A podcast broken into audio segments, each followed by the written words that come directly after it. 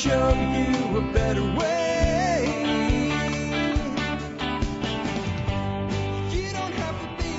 Well, hi, folks. This is Jack Spirko with another edition of the Survival Podcast. As always, one man's view of the changing world, the changing times, and the things we can all do to live a better life. If times get tougher, even if they don't. Today is Monday, March the 21st, 2022.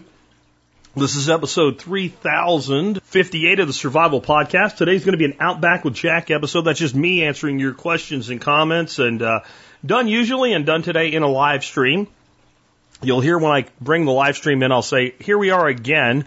And that's because in the middle, well, not the middle, thankfully, uh, we were about 15 minutes in and a loud, piercing, obnoxious alarm went off on my end. And then the laptop stayed up because it's on its own power system, but the screen, you know, the, the, the live feed dropped. My other machine, which is a desktop, went black. The monitor went black. The modem went off and the router went off and everything went off. And the loud piercing alarm was my UPS, which for those that don't know is an uninterruptible power source. This was the confusing thing. All the lights stayed on in the room. I thought, well, maybe the power, that, that one outlet died or something. Well, then why didn't the power stay on? Because I had an uninterruptible power source.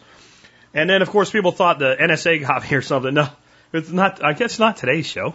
Um, my, my UPS committed suicide. Like it just decided it had lived long enough and it wanted to die. I guess I haven't played with it and figured it out yet, but it, it died. Um, and it, it, it, you know, with a pass through power, you would think it would just not interrupt things. It would just fail when the, nope, nope. It acted like the power went out and then it gave no power. So I don't know if that's just because the battery has reached the end of its life or what, but, uh, this is the irony. This is a prepper paradox.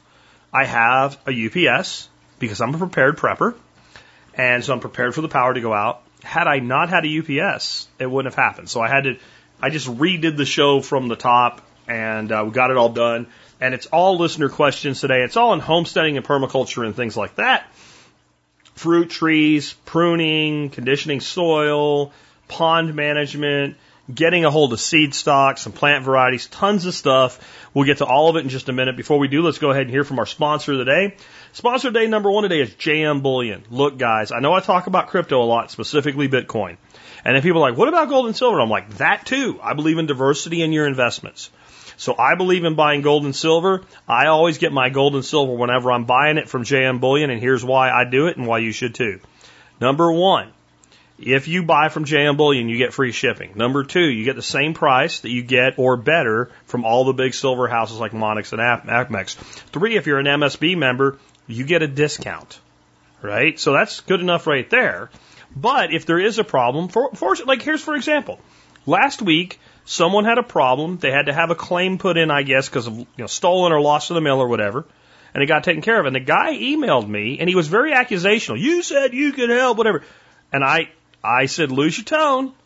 I emailed Michael over there. He got in touch with Robert, and they got taken care of. And it was going to get taken care of anyway, but I did it anyway. I told the guy I almost didn't bother because you're being accusational at me when all I ever offered to do was help you. He's like, prove you're a man of your word. Calm down. If there's a problem, it'll get handled. And it did. Even though that was kind of a dick to me. Right? Well, that's who you want to deal with. I, I was asked by Lear Capital, which is a much bigger company, to take them on as a sponsor. And I said, can I talk to your president or your CEO or like your director of operations, somebody at that level? And they said, no, you can just talk to me. I'm with marketing. So, well, then I want to talk to you. Because I don't deal with companies where I can't talk to somebody that can absolutely make what I need to happen happen. That's what I have in JM Bullion, and that's why you should get your silver and gold from them. Next up today, bulkammo.com, the other precious metal. Bulk Ammo is a loyal sponsor, been with us like eight years now. All the common calibers, lightning fast shipping straight to your door, discount for MSB, loyal supporter of the show. Your gun, absent ammo, is an expensive club or a barter item. It can't do what a gun is supposed to do. You need ammo to train. You need ammo to put food on the table. And God forbid you need to use your gun and defend your life and property. You need ammo for that too. If you run out of ammo, you got an expensive club. And what happens every time there's rumors of new gun regulations and laws? Guns don't dry up. Magazines dry up. Accessories dry up and ammo dries up. Get your ammo while it's in stock. Stay well stocked. Ammo properly stored keeps damn near forever. It's a good thing to stock up on. And if you're going to stock up on something, buy it in bulk at bulkammo.com where it'll ship so fast when it shows up you'll be like, what is that? Oh, my ammo? It's here already? Really? Yep, that's how fast it is. With that, let's drop into the live feed today with a ton of variety. And we are live again. And if you're here for the second time, thank you. And if you're not here for the second time, you're here for the first time, you wonder what that's all about. Well, we were about 15 minutes into the episode, and guess what happened? My UPS committed suicide. That's an unusual thing. Um, it's a prepper's paradox. Because I'm a prepper and I prepare, I have backup power. And for my computer, like most normal people with computers, I use a UPS or uninterruptible power source. And um, here's what happened, guys. I uh, heard the alarm go off on the UPS, meaning power's out. Well, if that's the case, then everything should stay up. We have an annoying whining alarm that I could have turned off and at least told you what was going on. And Here's the thing none of the power in the house went off, and all the power to the devices on the UPS died. So it's like, what's going on? Well, the UPS apparently committed suicide, and it just is. Uh, uh, it is. It's a prepper paradox, right? If I had not been prepared, if I was just running on straight power and no backup, the stream wouldn't have been destroyed. So we had only really gotten into the second bullet point. We didn't even finish that one. So I'm going to start all over and I'm going to skip kind of the, uh, the side notes that we had in the first one. We're just going to roll through all these questions that came in on social media. For those, those listening for the first time, we have questions today from Twitter. Uh, we have MeWe questions. We have Flote questions. And there were so many that came in when I put out the uh, call for them yesterday that I didn't get them all. And we'll probably take a big pile of the ones we didn't get and we will move them over to Friday's Out Back with Jack. Remember, this week we're going to be all into solutions, folks, instead of what's wrong. We covered that enough last week. So, here we go. Let's start off with the first question we have today. It is from Joe on MeWe. He says, first fruit trees to plant on a new property. He asked about nitrogen fixing trees. Should those go in first? But his real question was, what are the first three fruit trees I should plant on my new property? Didn't tell me where he lived. Didn't tell me how big the property is. More importantly, he didn't tell me what he likes and what he doesn't like as far as fruits and nuts. Uh, he didn't tell me if something would kill him if he ate it. Like, see, this is one of those questions, right? When somebody's like, and I'm not picking on on Joe here because you know you ask for questions, you get questions. But how can I possibly know what trees you should plant on your property first, right? The first thing we have to do when we're evaluating anything from a standpoint of homesteading, permaculture, planting, gardening, whatever, is analyze the client. The client would be you, and if you're married, your wife and the rest of your family, right? And so the first question I have for you is what do you like to eat when it comes to fruits? Or what do you like to make meat out of if you're going to make meat instead of eat the fruit directly? So what do you like? Then the next question I have is what grows well in your area? Here in Texas, we can grow peaches, plums, apricots, pluots, plumquats, like all of those mixes of plums and apricots and things like that. Stone fruits, all the stone fruits except cherries do beautifully in Texas. Apples don't do quite so well in Texas. So I would be more likely to start, especially if you're going to only have a few trees to begin with, with something that does well in your area. If you're in Wisconsin, you probably can grow apples really, really easily, and you might want to look more toward apples or you know more cold tolerant uh, stone fruits, so plums and stuff that are a little bit more toward northern climate. So you really need to adapt your trees to your needs and your climate. Who grows what around you? Pears do really good here. But you know what does better than like Bartlett pears or your standard pears, like Chinese uh, pears, like Corojo? They do really good here. So if I was in Texas and I was looking for my first couple trees to plant, I might plant like an Asian pear, like a Corojo. Uh, I might plant an apricot, and I might plant a plum, and the plum and the apricot will cross pollinate, and that doesn't cause any problems or anything. You're not going to get plumquats from that. It's a it's a different way that you do that. Um, if I wanted nut trees in Texas, I'm going to grow pecans. The best nut you can grow in Texas is a pecan. Texas and pecans go hand in hand. They, they grow native and wild here. If you're uh, in the Northeast, you might want to look at hazelnut because hazelnuts do really well in the Northeast. Uh, chestnuts do really well in more northern climates than I'm in right here. So that's really, I can't tell you what the plant, but he also asked about nitrogen fixers. And I, I did want to hit that real quick with a lot of you guys watch videos of people like Geoff Lawton. And you see what they do in the tropics, and they plant large amounts of leguminous species, uh, nitrogen fixing pioneer trees. And they do that for two reasons that largely in North America do not apply. It doesn't mean you shouldn't do it. It just means you need to understand why they really need to do it and we don't really need to do it. It's kind of like a, a nice to have, depending on the on the on the location. The tropics and subtropics have very thin soils, and through the wet season, which is about nine months or more, they have very heavy, continuous, almost everyday rainfall. When I was stationed in Panama in the Army when I was a young man, uh, we pretty much knew about four o'clock it was going to rain till about 4:45 throughout the rainy season. Like it might rain other times, but it was going to rain for that 45 minute period. You could almost set your watch by it, like, oh, it's four o'clock, better get in the motor pool because it's going to rain. And here it came, like deluge of rain. And when you get rain like that over and over and over, it washes a lot of nutrient out thin soils in the tropics, subtropics. So they're trying with with that nitrification process to put lots of root matter and bring in and create lots of mulch and get the nitrogen in the soil. I think it's really advantageous to use nitrogen fixing trees in food forest establishment in North America, but largely it's not necessary, right? And if you're talking about planting trees, it's really not necessary. If I was worried about putting nitrogen in the soil, building up organic matter and things like that in the North American climate, I would probably use more of a cover crop mix uh, with things like Lespedeza, cowpea, clovers, various nitrogen fixers, even just straight up beans and things like that, planted in and amongst my newly established uh, fruit trees. Heavy mulches, but when you put a tree in, never mulch up to the tree's base. When you mulch around a tree, you really want to mulch around the tree. So if you got a young new tree and it's not that big, it's got a canopy of a couple feet, you probably want a couple feet of bare soil around the tree and you want the mulch kind of out from the canopy. And if it is any mulch under the canopy, you want it to be very thin and at least, you know, a good six inch diameter around the trunk of the tree. You want no mulch. You want to, I know that sounds crazy, but you want to leave the ground bare. If, if, if natural vegetation grows in there, that's fine. You really don't want to cover up and you never want to put mulch on a tree's trunk. Mulch, tree trunk equals rotted tree trunk. So a lot of times when you watch landscapers, who I, I really don't know where these guys learn what they're doing, they make what they call? I, I call them tree volcanoes. So does uh, Howard Garrett, the dirt doctor. And so you look and there's this tree and it's planted like in a parking lot, and it's growing up out of this little island of dirt in the parking lot.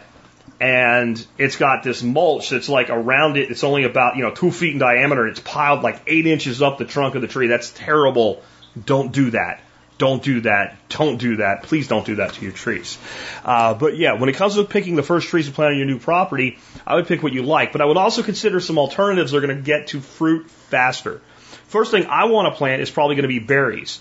Uh, blackberries in the south, raspberries in the more northern climates. Uh, very, very quick to production, second year production. Uh, another thing you can look at planting blueberries or high bush, bush blueberry. And blueberry is a great plant because Either you have some somewhat acidic soil and it'll grow great in the soil, or you don't and it's a great plant to grow in containers where we can put in an acidic soil mix.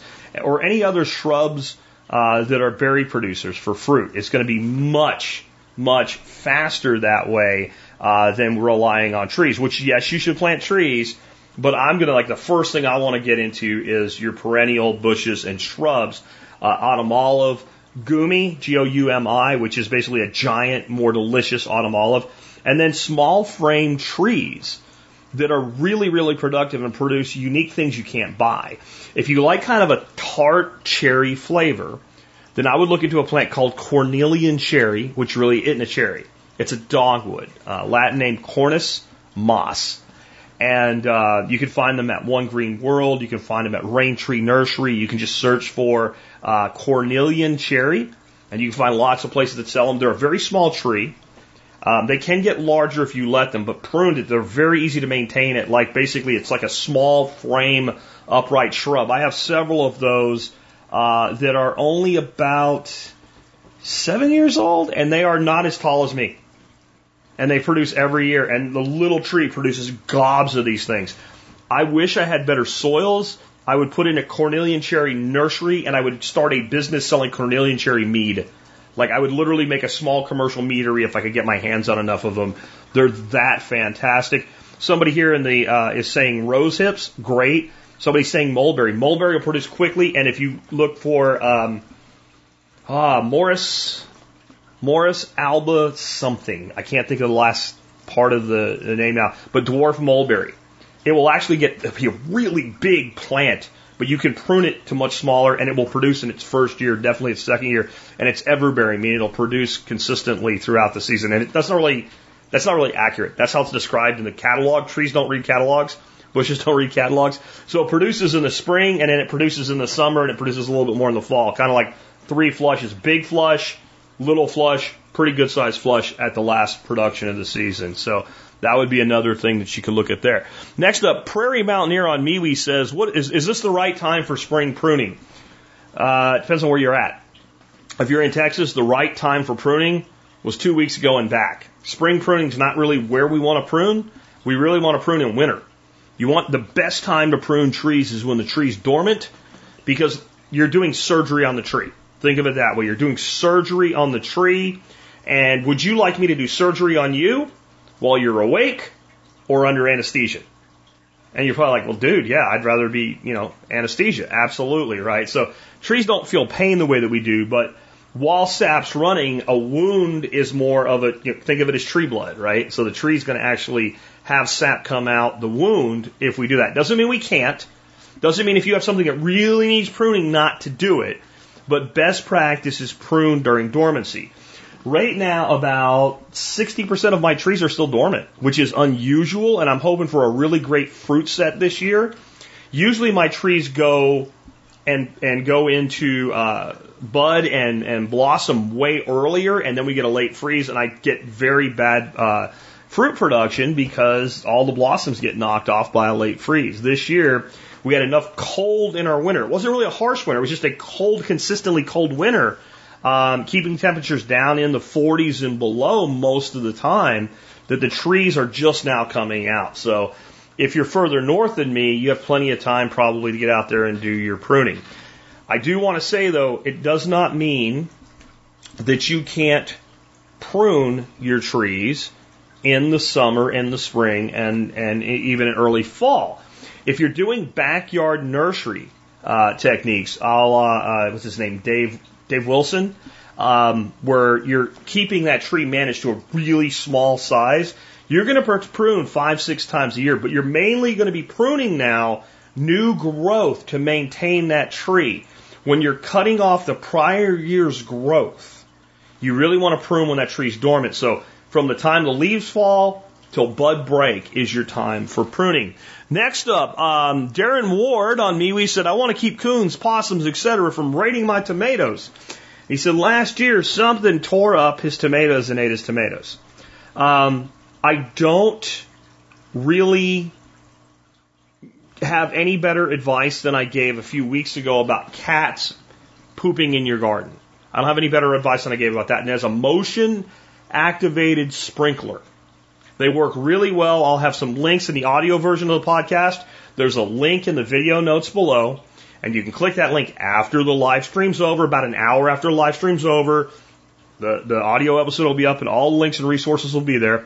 Uh, of the, the, the ones I would use are made by Orbit, and a video showing how effective, there's a different model in the video, but how effective it is at chasing away coons, possums, etc. And this is a guy that just doesn't want them eating all the, the, the seed out of his uh, bird seed. Uh, but either way, when something like comes through the night and it's a wild critter and then you get that rainbird uh, sprinkler action, it tends to chase them away. Now, um, I would also advise you know thy enemy. So what's actually eating your tomatoes? I have grown a lot of tomatoes in my life. Everywhere I've lived, there's been coons and possums around. I have never had a situation where I go out and my tomatoes are eaten or tore up or something like that. I would advise you probably to get yourself some sort of a game camera. And you know, unless you're going to use it for other things like security or actually for scouting deer or something like that, you know, buy a cheap one. Buy just just one good enough to work. whether if you have some place to mount it there already, fine. If not, throw a stake in the ground and mount it to a stake and point it right at where your tomatoes are, and find out what is this, what is this thing that's actually causing you problems. And you, one or two things: the, the sprinkler will work, and you'll still know what it is, and you'll get to laugh at it being run out of your garden. Maybe you can put a video up and get make a YouTube bunny, right? Uh, or you're going to find out that it's not working, but you're going to know what it is. And once we know what it is, we can take further corrective action because we might find out it's something other than what we think that it is. And here's an example of that. A few years ago, I had somebody insisting that uh, roly polies, pill bugs, were eating. I don't even remember what it was, but some other some plant, radishes or something. It doesn't even matter. And I was like, no. Uh, pill bugs are decomposers. They don't eat live things. They eat dead matter. They they clean up. They're not a problem. And they said, well, I know it's them. And I, you know, I commented back, well, how do you know? And they said, well, here's the plant. It's all damaged. And when I pull back the mulch, there's roly polies in the mulch. That's guilt by association, man. Like, just because they're there doesn't mean they're the one doing it. It's like, do you have any video of them actually munching down? Because they don't do that. So the issue here could be misidentification of the problem. So it's always a good idea to get as much intel as you can on a problem, and game cameras are a good way to do that. They're also an added security measure, and they have a lot of other cool features that they're allowing you to do if you get your hands on some of them. Uh, next up, Craig asked me about conditioning black gumbo clay. You may not know what that is, but it's considered here in Texas to be the worst of the worst soil. I wish I had more of it. Um, it can be problematic. And everybody thinks that their issue where they are is as bad as it gets. So mostly in central Texas and south central Texas and over till we get to the desert, our soils are, are, are black clay. Uh, as you go east, you get more and more into the red clay stuff. The red clay is just as problematic as the black clay. We just, again, when you have something, it becomes, it, it must be worse because you don't like it and it sucks. Um, clay soil is actually incredible incredible soil to grow in. It really is. It's it, once conditioned, and we have a good layer of good fertile topsoil. The thing about clay is it holds moisture really well, and even though it's hard, once roots get down into it, they can go for you know forever and a day as far as they want to. Uh, it's not impermeable like the rock that I have on my property, so I wish my property was all black gumbo clay. But it is a bitch to establish if you go about it the hard way. Because when it's dry and you pull a trunk of it out, you can literally beat it with a hammer and it's like beating soft rock. When it's wet, it's gummy and nasty and sticky, just like, well, red clay. Worse, when it dries out, it cracks and opens up big gaps. And then when it rains, the water goes straight down the cracks and it takes a lot of water to recharge the, the moisture in the soil and actually bring those cracks back together. So the key is get it well cared for and then don't ever let it dry out like that. So what we really need is to get as much root into the soil permanently as possible. And if we're gardening, then we need to make sure when there's not roots in the soil that we maintain moisture. So we might even do a little bit of irrigation during the off season thick mulch, lots of compost. The number one thing you can do is actually compost tea. Life is what changes soil. I remember listening to a lecture by Dr. Elaine Ingham, who is probably the foremost soil expert on the planet. And she would say how they would go to a place and they would be like, well, we have clay. And she'd be like, okay. Or they have sandy loam. And she'd be like, okay. Or they have, you know, sand or whatever.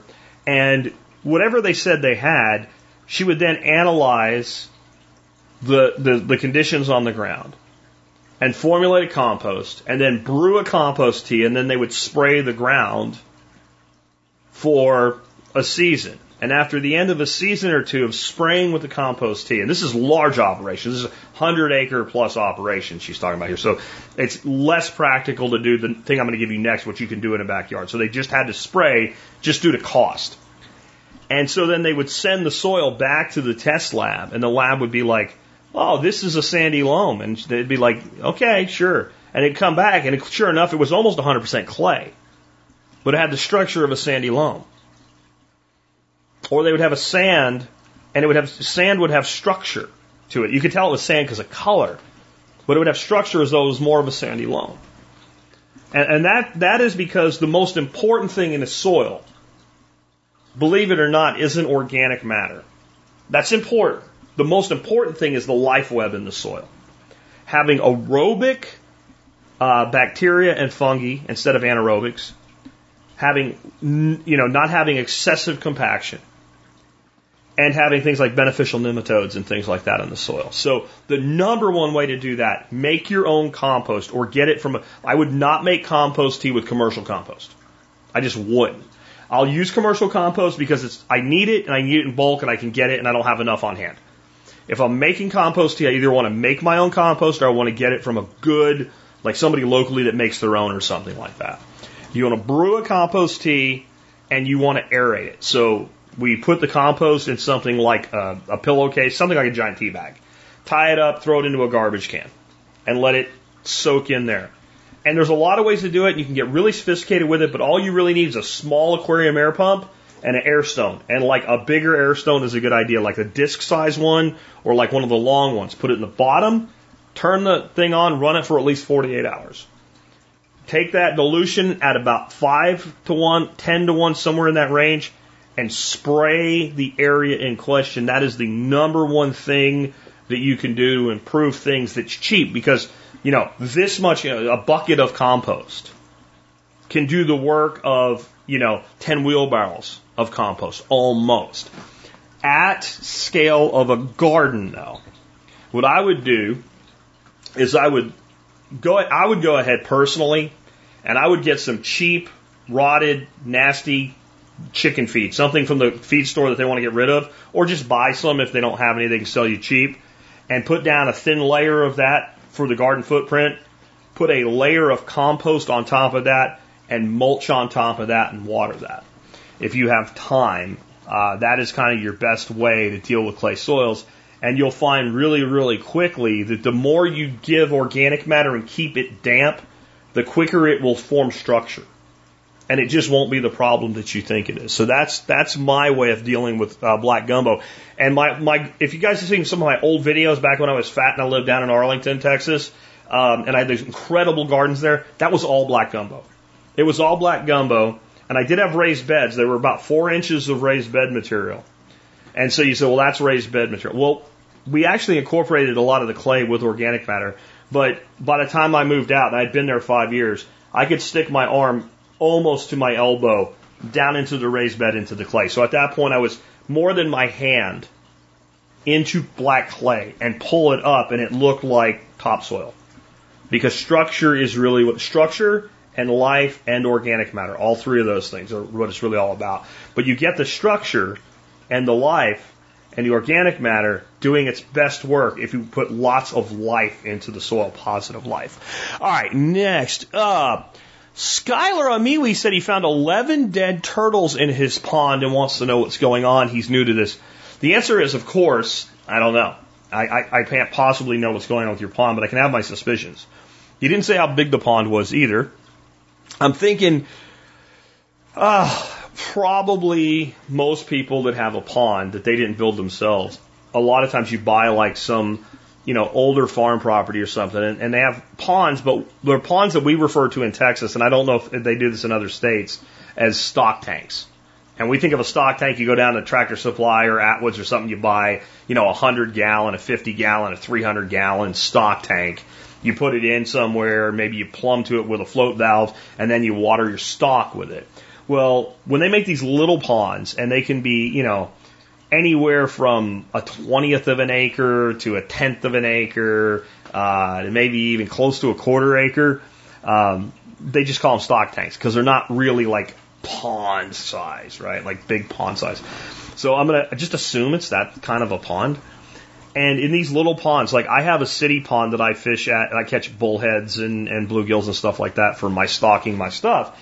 And it's probably an acre and a half, and it's so over populated with turtles that they're actually a nuisance And the people that manage the pond for the city, they literally, if they find a turtle crossing the street, pick it up and bring it and put it in the pond and make the problem worse. They have no idea what they're doing from a fisheries management standpoint at all. Uh, the bluegills are all stunted, little tiny things in there. Uh, the blue, the bullheads are like as big as your pinky, you know, most of them, which are great for me to stock, but they kind of give you the stink eye when you're keeping. It's like you guys are overpop. They have no idea what they're doing, but the turtle population is through the roof. Well, every day, kids and mommies and and what have you come down to feed the ducks and the geese there, and they throw bread in the water. Fishermen throw stuff in the water, and there's tons of these little fish. So the turtles have this massive, constant supply of food. My best guess on a small pond and turtles start dying is that they're starving to death. Um, if there's some sort of disease or something, I mean, one thing to look out for is salmonella uh, turtles can carry salmonella and turtles can die from salmonella. But water quality in of itself has to be really bad to kill a turtle because turtle can breathe air on the surface.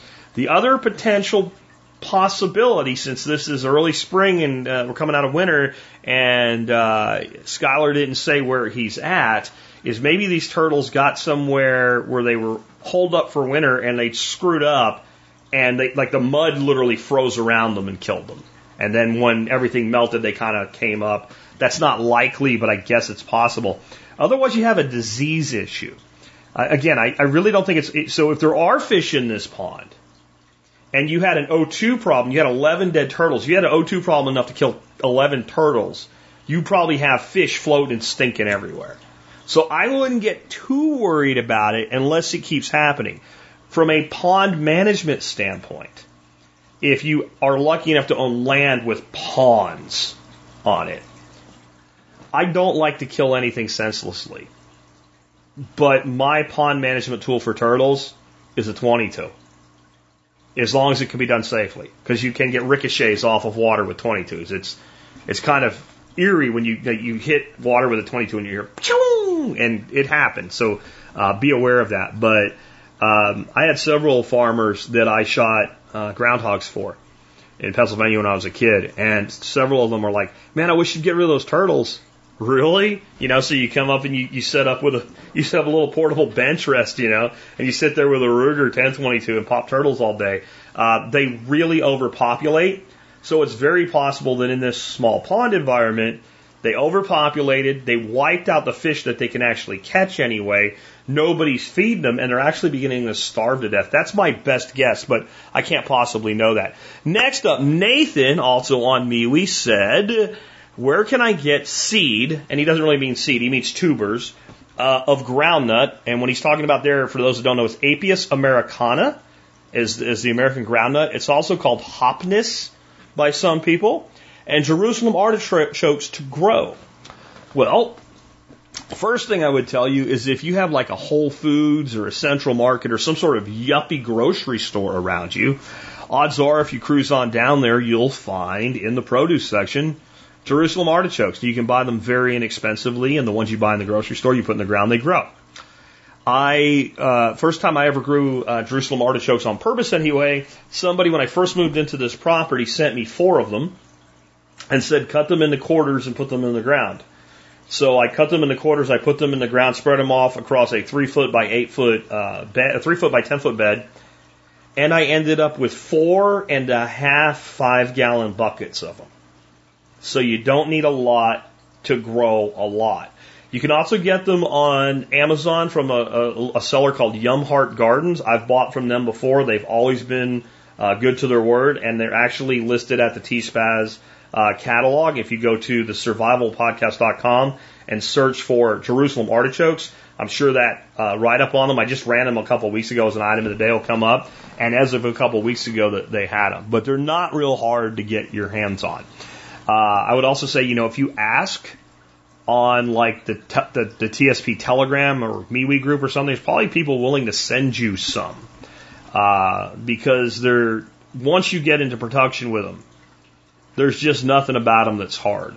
Um, you can. I've had people say like I I didn't harvest them for a couple of years and they're supposed to be invasive and they just went away.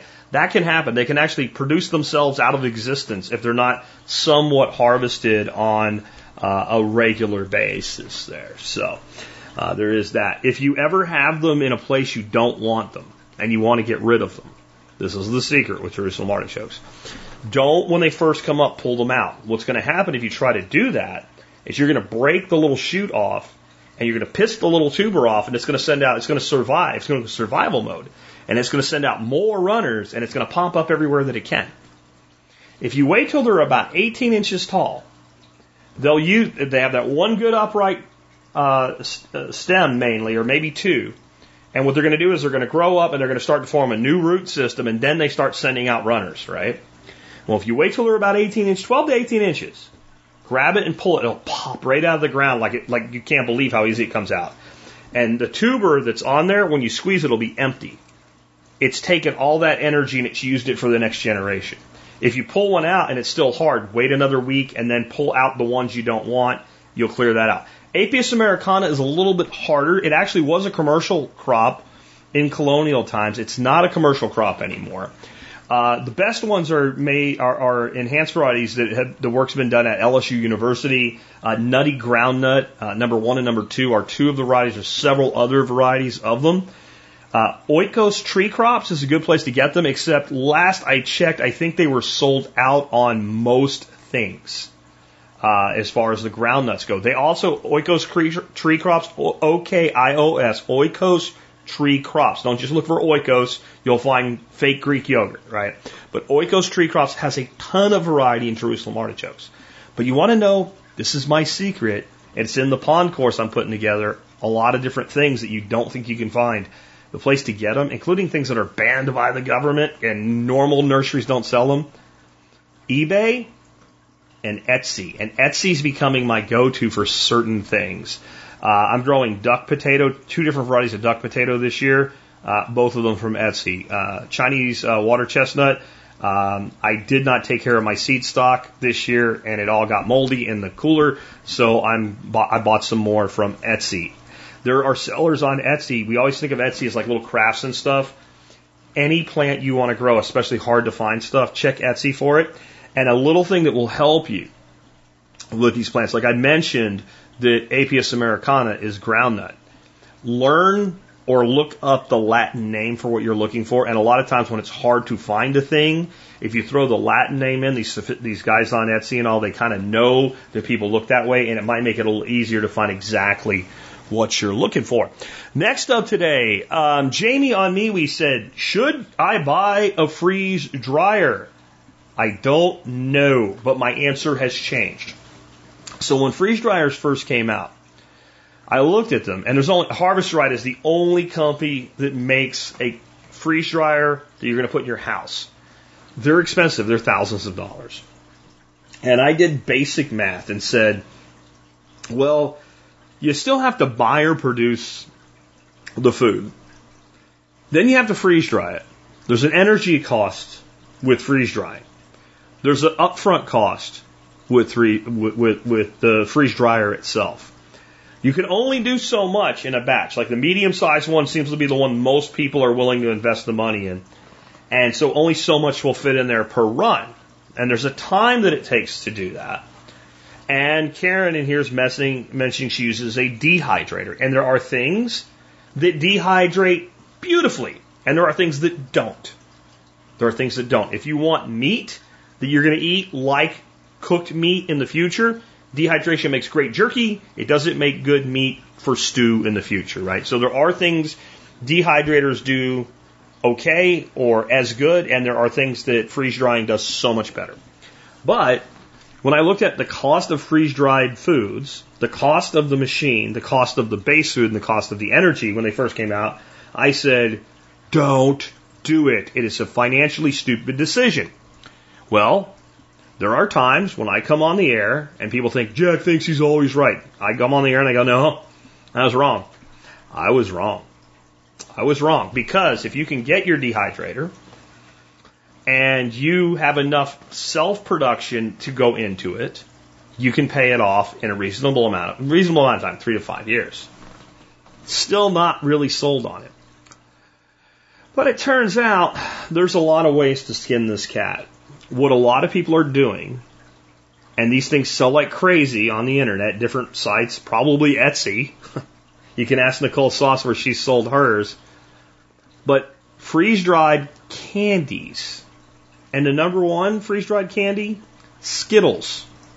Freeze dried Skittles. You buy like a mega giant bag of Skittles and you put the Skittles in the freeze dryer and they puff up into this like, it's like a crack. You're either going to love it or hate it. And if you love it, it's like candy crack. It's addictive.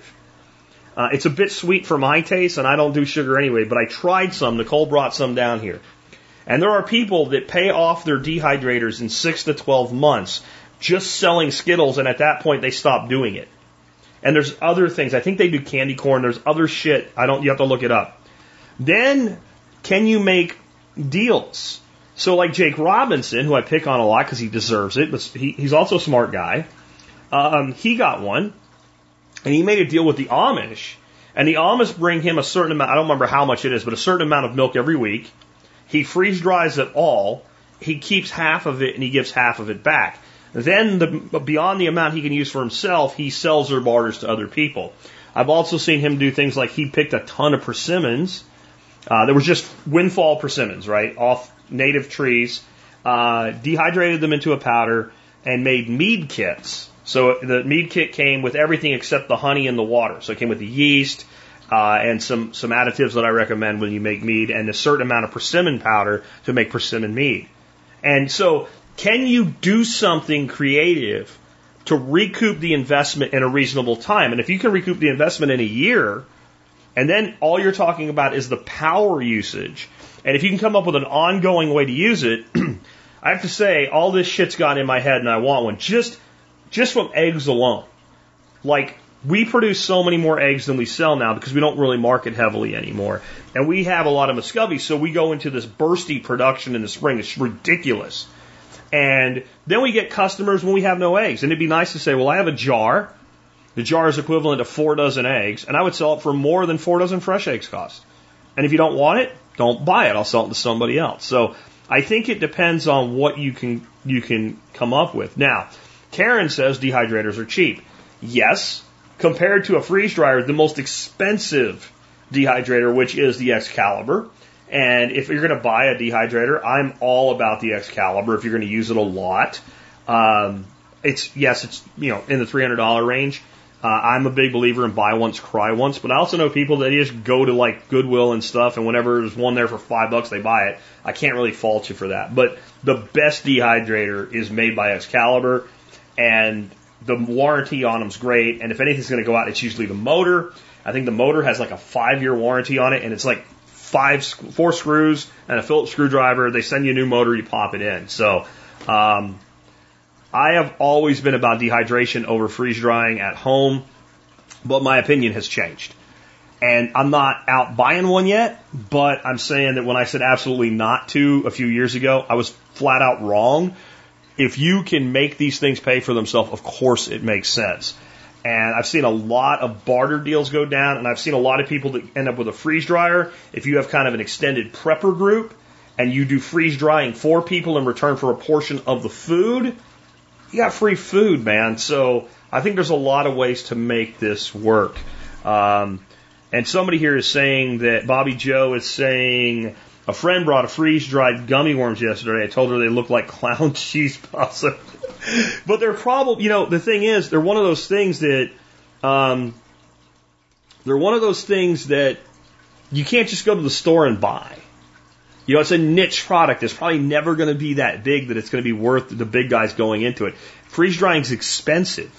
It's the best and most expensive way to preserve food.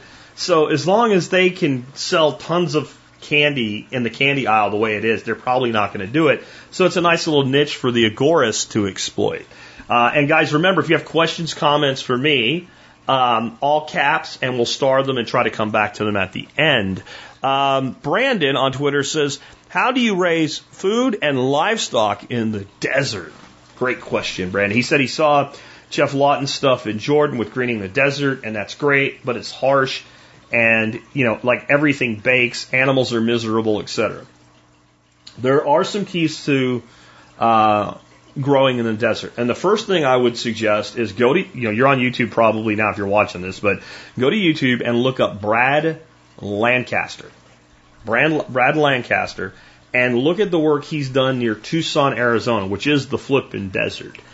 And what you'll find is the basic formula for happiness in the desert. Now, it's not a lot of livestock. It's more uh, vegetation, but vegetation is what we need if we want to do livestock. So the keys to the desert are it's a very dry, hot environment, but you design for a flood. This is the key. Desert environments have this hard, compacted, fast runoff soil. And then any hard ball just increases that. So uh, your your driveway, your roads, etc., uh, increase that. So what Brad Lancaster did is they they changed the whole neighborhood in Tucson. It looks like a it looks like a forest. And the main thing that they did, now I'm not saying to do this, and I am saying if you do this to be smart about how you do it. They brought concrete saws in without asking the city's permission, and they cut out pieces of the curb on the sides of the road where the where the gutters run down, and they diverted the water from the road into what you call the nature strip, the piece of uh, land between the sidewalk and the road, that little strip of land. And they built basically, he calls them wells, but don't think of a well like you drill down into the ground. Think of a well as like a place that water collects. So basically, they create this depression, they fill it with mulch, they plant a tree in it. And then every time it does rain, all that water diverts and goes into the ground like a little, like a, like a dry weather pond there. And it's a fairly significant depression that they can create to do this. Again, look up Brad Lancaster, Tucson, uh, on YouTube, and you can find all kinds of videos about the work that's been done there. And it's, it's just fantastic way. And, and so if you're doing this on your own homestead or something instead of a suburban neighborhood with a concrete saw, you have to kind of think the same way. You want to use earthworks whether they're small scale or large scale, and you want to funnel water into collection zones. And then you want to, in those places, you want to plant trees that are native to desert climates. So maybe uh, honey mesquite or, or different varieties of productive trees that get big and canopy out. Because the number one thing we want, shade. Shade is everything in the desert. It's not that far west of where I live that you get into, you know, edge scrub desert. I was out there years ago, God, 20 years ago, doing a, a, a water utility project. We had an underground construction business. And I remember sitting out there one day in the middle of this, like this field, and there was like no trees, and I was just baking. It was like 110 degrees. Had a guy running a directional bore machine pounding on limestone rock underneath it. This is not, we're not going to make any money on this. We need to get out of this job is all I'm thinking. And I'm sitting there, and there's a, there's a fence and there's a cattle guard, and then, so the fence posts on both sides of the cattle guard is kind of a big, substantial fence. And here comes this lizard man, and he's just hauling ass across the sand like like a documentary you see where they're barely touching the sand, and he he goes past this fence post, and he stops, and he literally backs up like a truck, and he just sits there in the shade like. shades everything in the desert. So the first thing we want is we want canopy and we want water catchment and we want mulch. Those are your three things. And then we want to use that microclimate we've created as, as to where we house and manage whatever livestock we have. And we have to be reasonable with what livestock are going to work for us in that situation, right? So uh, we're probably not doing small scale cattle ranching uh, in the desert, at least not initially until we get fully established, and maybe we can establish some like interswale grasslands or something like that, and some sort of silvopasture. But I really, again, recommend you look up Brad Lancaster. If you're doing gardens, then I, I don't think you're overkill to put something, you know, akin to a pergola up and throw something on it like 40 or 50% shade cloth. And maybe even bring some of your shade, especially on your east and west sides where you get the lower sun angle late in the day uh, or utilize uh, structures. So if we have a pergola and we have a shade cloth over it, but we have a structure that blocks western sun, we don't need to worry. So now we have eastern sun, midday partial shade, and heavy shade in the western uh, sky in in the, the, late day, which is where things are just miserable even here where I live. Uh, so east sun west shade is a good formula to follow as well. And then the other thing I would suggest is it makes a lot of sense in those climates to put in wicking beds. Some sort of recirculating or automatically plumbed, you know, maintained wicking bed. Then your soil just never grows, goes, you know, never dries out. Because the big problem when soils dry out is then you get rain and like this is what's happening to us today. Like it hasn't rained this year hardly at all. We had a little bit of snow during that one freezing event, but we really haven't had any rain at all. And when we dig up, we are just planting this weekend, and it's like dust. Like, and we have good soil structure now, and it's like dust. And then it rains, and the, the top of the surface is soaking, sobbing wet if it's not, you know, uh, heavy slope. It just like, it builds up, and there's just water sitting there. Like, man, is it wet. You wait till it goes down, you go, you expect to see mud there, and like the top's wet, and you pull away, a, you know, two millimeters of soil, and it's bone dry. The soil actually becomes hydrophobic when it dries out that much. It takes a major event to rehydrate that soil and recondition it.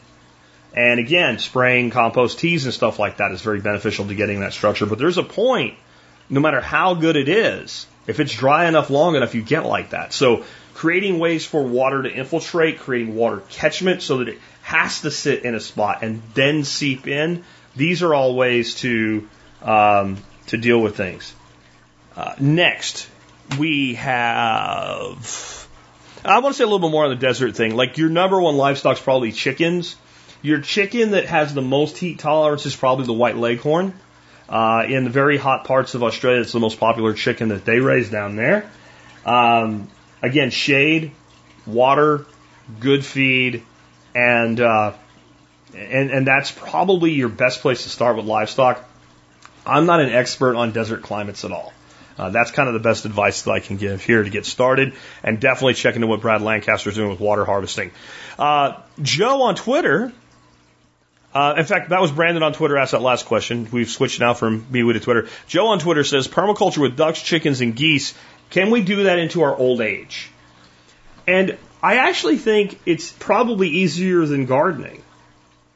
L- let's look at, so I don't raise geese anymore. We might go back into geese, I don't know, but we raise ducks and chickens right now.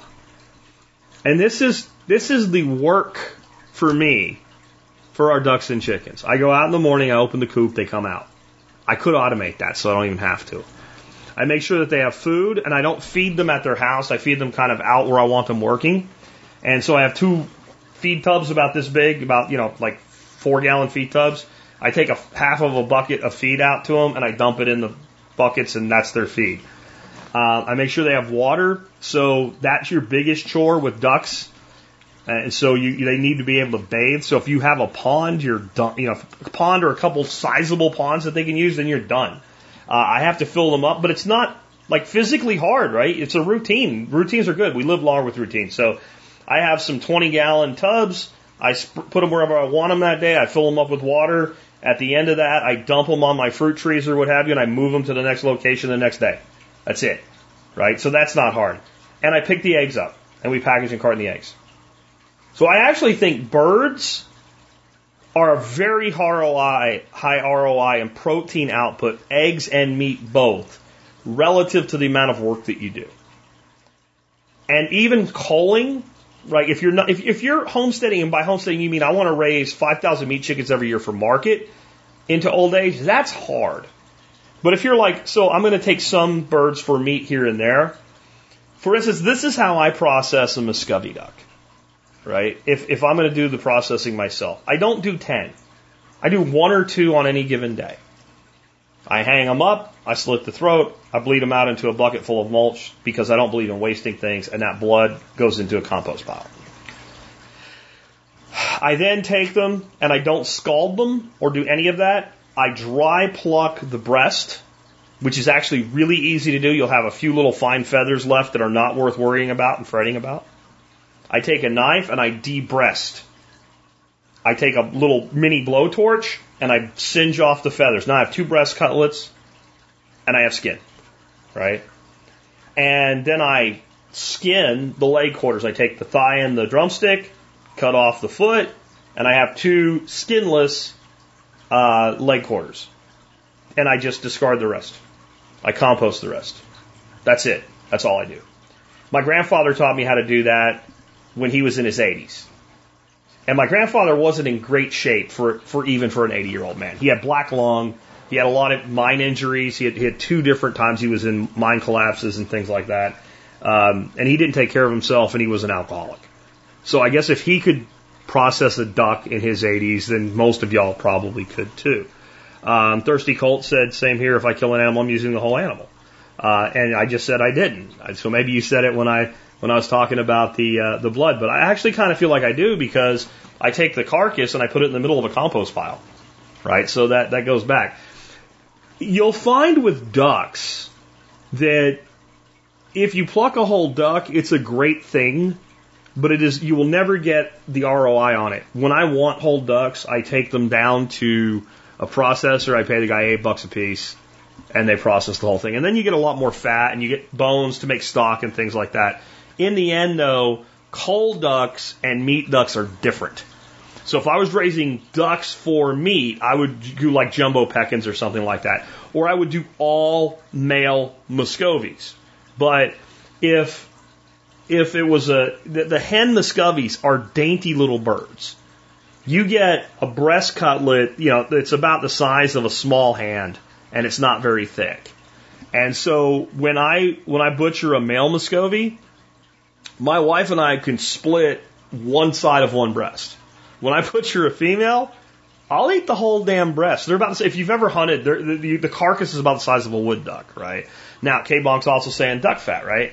Well, that's the thing, right? So, like when when I process uh, uh, like a, a silver Appleyard or uh, a Saxony, a big, substantial, a Cayuga, you get a pretty good fat yield off one duck. The fat yield off Muscovies is insignificant. They just they don't have that big layer of fat between their skin and their body. And we're kind of off track here. I'll just say though that I love duck carcasses because I love making duck stock. Duck stock is probably the best stock you can make. So every year I will take at least a small run of coals down to the processor, and it's less the money and more the time. It's 45 out, you go pick them up the next day, and it's 45 back, right? So it's an hour and a half one day and an hour and a half like a couple days later. So I don't like giving up the time, but just to be able to make a few big pots of duck stock, because people use duck soup and duck sausage is like a, a term for like something really screwed up. Duck stock is freaking delicious. But yes, you can do it into your old age. It's all about design the system. You can garden into your old age. If you want to garden into your old age, to me, you want to get an automated wicking bed system and you want to bring the crop up to about, you know, your, your, your belly button height.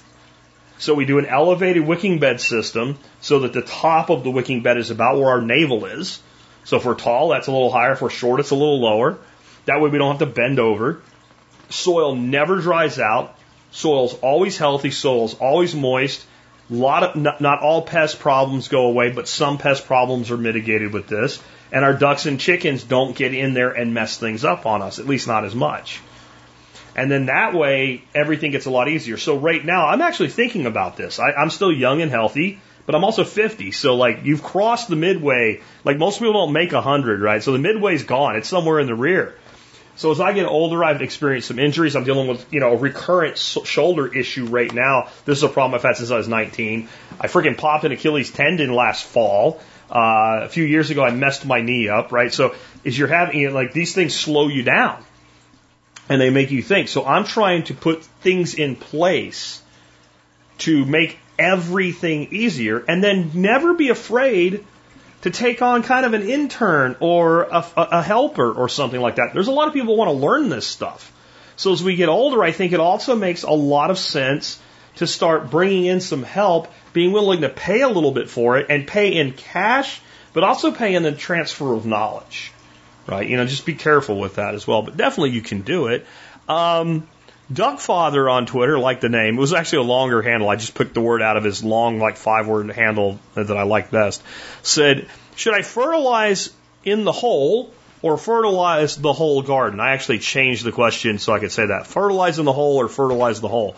He also asked about with 10 10 10. If you don't know what 10 10 10 is, 10 10 10 is commercial fertilizer, 10 parts NPK, right? Each. Uh, so my answer to that is no. No.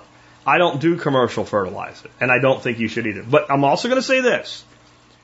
If you're going to garden, and you're going to go buy a big sack of cheap 10 10 10 fertilizer, and you're going to use that fertilizer by instructions to the square foot, and you're going to grow vegetables in that garden, you're probably going to have good success on growing.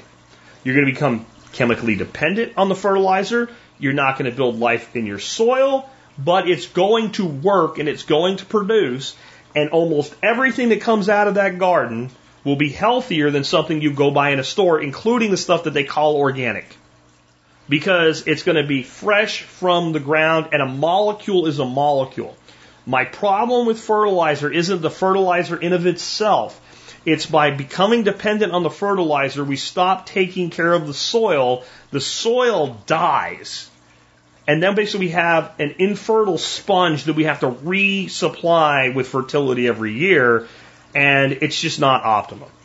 So, my view, my view on the question, I'm going to give an answer using a organic fertilizer is what I think makes the most sense is to fertilize the whole of the garden space based on the recommendations of the fertilizer pr- provider. And then to take a small pinch of the fertilizer straight into the hole.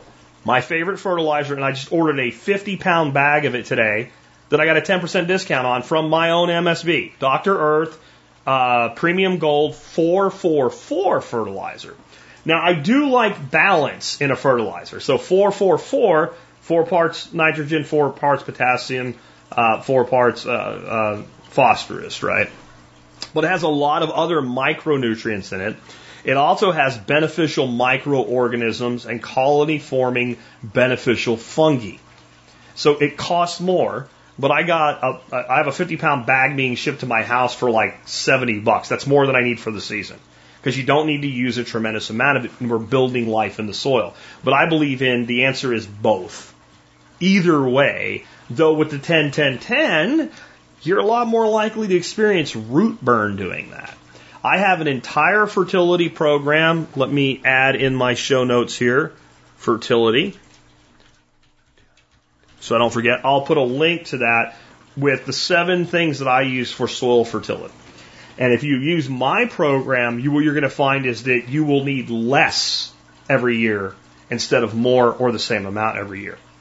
The soils will get deeper, the soils will get richer, the life in the soil will explode, and eventually you'll use far, far less. The only reason I even ordered a 50 pound bag is I wanted to see how they shipped it since they're a supporting vendor. I wanted to support them since they're a supporting vendor, and we have a lot of trees going into new places this year that I want to hit heavily to build the life up with the, the organic uh, uh, fertilizer plus compost and compost tea. Right, so that's why I even bought that much of it. And I want to say something for Dr. Earth. I got a personal email thanking me for a large order. I'm sure it was triggered by some sort of automation over a certain size order or what have you but it was from the founder of the company who I who I have communicated directly with um, when I negotiated the discount. So I have a 10% discount on it. But I'll say you can use any organic fertilizer. You can use a simple mix of like blood and bone for a good kick. I do use blood meal in addition to that. Like when I see a plant and it just you can tell it's just a little bit nitrogen deficient for whatever reason, I'll just pull back the soil and do a sprinkle of blood meal and push it back around. I use blood meal in my ebb and flow beds. When my nutrient dips a little bit because the fish aren't as active or whatever, and the plant just has a little bit of not full green, I'll pull back just a little bit of the media and I'll put a pinch of blood meal straight on where the plant's roots are and push it back over it. And yes, it'll wash out over a few cycles, but that plant will take up whatever it needs. And it won't harm the fish or the system either. So that's my way of handling things. I think if we're using compost tea, we're using good mulch, we're building soil life, we should be using less fertilizer every year. If we use 10 10 10 or any commercial chem ag fertilizer, we're going to become dependent on that forever and the amount we need is going to be the same or more every year. And this is what happens. This is this is why this is important. I'm not gonna again I'm not gonna crap on somebody who does it conventionally because that's still better than the alternative of getting everything from the store. But you, you, you, you go to these farms and you, you talk to farmers and they're like, I have to use more and more and more of this stuff. And you do a basic soil test and it comes up that, for instance, it's, it's low in potassium or it's low in uh, uh, uh, phosphorus, right? And you do a more in depth analysis of the soil. And there's tons of it there. And they've been loading it on the field. This happens a lot with uh, pecan uh, orchards in Texas. You know, they'll say it's, it, it's low in potash when they do like a rudimentary soil test. But you do a deeper dive in it, and there's there's tons of potash in there. But it's in it, it's inaccessible to the tree, so you just keep throwing more and more and more on, and all you're doing is wiping out the soil food web. Where if we bring life into the soil, right, then then things just get better. And uh, the hammer says, "Are plants fertilized with blood meal still vegetarian?" I don't know. You have to ask a vegetarian. It doesn't really bother me one way or the other, but definitely. Um, that that's that's my advice there. I also am big on using mycorrhizal fungi, and I like to do that if it's a transplant. When I go to put that plant, in, I usually tease the roots out a little bit. I'll just take a little pinch of this powder, the mycorrhizal fungi, and sprinkle it right on the roots. And I'll do that with Dr. Earth too because it has some mycorrhizal fungi in it as well. And what happens is the fungi actually connect to the roots and then they spread through the soil, assuming you have a good soil food web, you have good structure, and you have good moisture. And the fungi basically extend the roots of the plant and they're in a symbiotic relationship. And you can inoculate a plant and not inoculate another plant in two separate beds and when you pull them up, the difference in the root structure is enormous with the inoculated plants. So those are more my ways to go there. Uh, next up, uh, what should I do if I want to design 40 acres, but I don't want to take a PDC from Timbuktu Hoddle on Twitter? And I'm going to kind of combine this with the next question. Uh, T. Wingard on Flote said, using animals to restore a 15 year old clear cut in East Texas. I'm going to kind of put these two together. So if you're dealing with 15 year old clear cut, you should probably have pro- quite a bit of regrowth already, young, you know, 15 year regrowth. And animals are going to want to clear that out. And that's kind of why I'm putting these two together. Starting off with the first one from Timbuktu, Hoddle on Twitter. He said he doesn't have the money or the time to take a PDC right now. The time I get. The money, if it's, I don't have the money, meaning I just don't want to spend the money on a PDC. That's fine. And I don't know that you need to be taking a PDC to design 40 acres, right? PDCs are great for people to take, but they're not technique and tactic intensive. They're more strategic, overriding conceptual. And if there's one thing you want to do, you might be far better off paying a permaculture consultant to design a property of that scale and make sure you don't make very expensive type 1 errors than to take a PDC and then go try to do it for yourself because when, and we'll be talking about this as we go through my permaculture introduction series. The first property you design, once you get an understanding of permaculture design, probably shouldn't be your own. Because we get special syndrome in our heads, right? My property's special. Permaculture design course is what PDC stands for, Jordan. Uh, but we, my property's special. My property has unique things that no other property has. Yeah, so does every other property. We have an emotional attachment. So I always tell people when I'm when I'm teaching permaculture, once you feel like you know what you're doing, go design your neighbor's property. Go design your friend's property. Go design your mom's property. And they're like, but they don't want to do permaculture. I didn't say to install it. I said design it. Because what will happen when you go into a property and you're not emotionally attached to it, you're going to be, like, if you're doing 40 acres, you're going to be like, okay, so I got a laneway here, and I got a paddock here, and a paddock here, and a paddock here, and a paddock here, and I'm going to put a strip of uh, trees in here. And that's going to be my silvopasture through here, and uh, this is where I'm going to set, you know, central stock tank, and that's going to handle four or six paddocks at the same corner, and that way the animals can come down here and like it just bam, bam, bam, bam. It's just so simplistic to do because you're not emotionally attached. You get on your property, you start hemming and hawing your ass off. Trust me, I've been there. We all do it in the beginning. That's why I say go out and design something else. Go to a freaking city park and sit down and pretend you just bought it. Well, don't pretend you bought it. Pretend your friend bought it. and all those people that are running around milling around cost control are not going to be there, what would you do?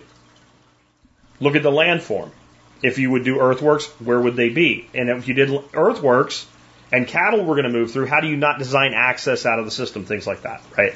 So if I was going to put in 40 acres, the first thing I'm going to say is if when you said I don't have the money for a PDC, well, you probably don't have the money to develop 40 acres. Unless what you mean, again, is I just don't want to spend it on a PDC. That I totally get. I totally get that. I would look at both of these. I would look very serious at running sheep. Maybe cattle, maybe something else, but and again, I don't know on the 15 year clear cut how much land there is.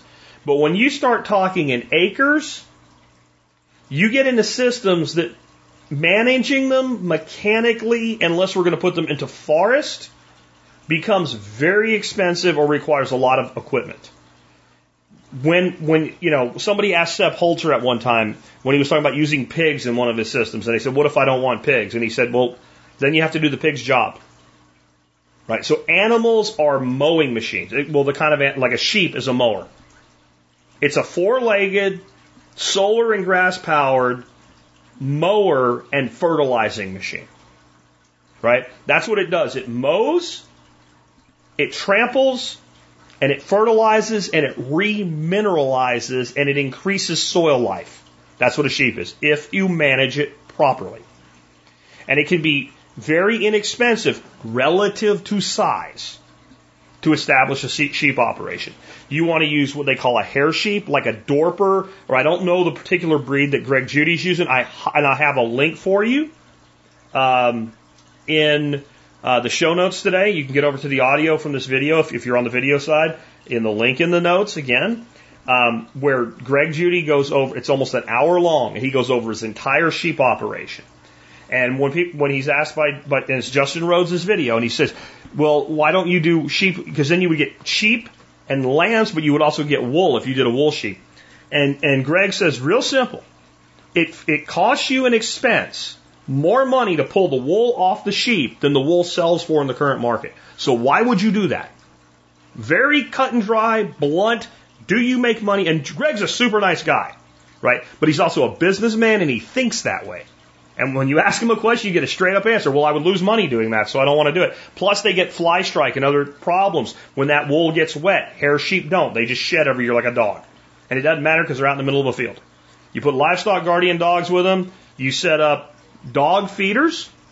So here's what a dog feeder. A dog feeder, it almost looks like a trap for wild pigs, if you've ever seen a wild pig trap. But the dog can crawl underneath, get in and eat his food. Why do you do that?